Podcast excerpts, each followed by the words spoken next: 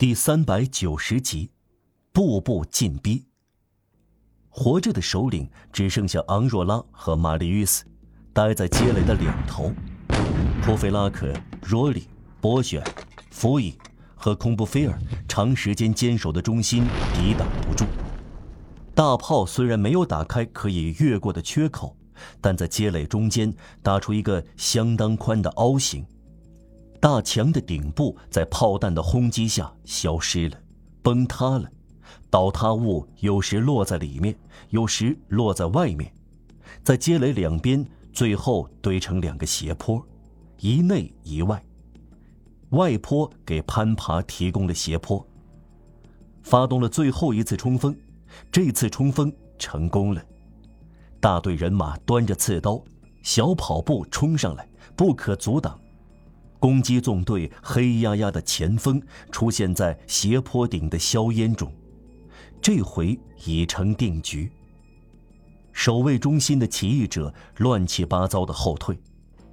这时，朦胧的求生欲望在某些人的心中苏醒过来，有好几个人被如林的步枪瞄准了，不再想死去，于是保命的本能发出吼叫，兽性又出现在人身上。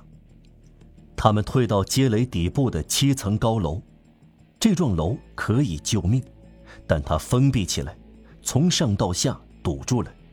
在步兵进入街垒之前，有一扇门及时打开又关上，这只需要一刹那的功夫，楼门猝然打开又马上关闭，对这些绝望的人来说就是生命。这幢楼后面是街道，有逃跑的空间。他们用枪托敲门，用脚踢门，呼喊，拱手哀求。没有人开门。四楼的天窗，那只死人的头望着他们。昂若拉和玛丽·伊斯以及七八个聚在他们周围的人冲了过来，保护他们。昂若拉对士兵们喊道：“不要走近！”一个军官没有听从，昂若拉把他打死了。如今他待在街垒的小内院，背靠柯林斯酒店，一手拿剑，一手拿短枪，打开小酒店的门，阻挡进攻者。他向那些绝望的人喊道：“只有一扇打开的门，就是这一扇。”他用身体掩护他们，独自面对一营人，让起义者从身后过去。大家冲了进去。昂若拉用短枪当作棍子抡了起来。使出像棍棒能手所称的玫瑰罩，挡住周围和前面的刺刀。最后一个进楼，一时之间展开对峙。士兵想进去，起义者想关门，门猛然关上了，严丝密缝，竟然看到一个抓住门不放的士兵的五只断指挂在那里。玛丽·与斯留在外面，一枪打碎了他的锁骨。他感到要昏过去和倒下来，这时，他的眼睛已经闭上，感到一只强有力的手抓住了他。他昏过去之前，刹那间想起科赛特，还杂有这个想法：我要当俘虏了，我会被枪决。昂若拉在小酒店的起义者中没有看到玛丽·与斯，也有同样的想法。但此刻，他们每个人只有时间考虑自己的生死。昂若拉下了门栓，插上插销，上了两圈锁，还加上挂锁。这时，外面的人猛砸门，士兵用枪托，消防队员用斧劈，进攻者挤在门口，眼下开始围攻小酒店了。应该说，士兵们怒气冲冲，炮兵中士的死早已激怒了他们。更令人沮丧的是，在进攻前几小时，他们中间就流传起义者残害俘虏，小酒店里有无头士兵的尸体。这类恶毒的谣言通常伴随内战产生，正是这种谣诼后来引起特朗斯诺南街的灾难。楼门关严以后，昂若拉对其他人说：“我们要他们付出高昂的代价。”然后他走进马波夫和加弗罗什躺在上面的那张桌子，在黑布下可以看出笔直僵硬的两个形体，一大一小，在湿布平淡的褶皱下，隐约呈现出两张脸。一只手从湿布下伸出来，垂向地面。这是老人的手。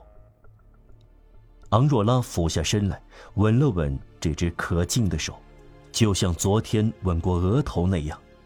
他一生中只给过这两个吻。闲话少说，杰磊像迪比斯城门那样战斗，小酒店像萨拉戈斯的一幢楼那样战斗。这些抵抗毫不留情，没有宽恕，不可能谈判，只想死便大开杀戒。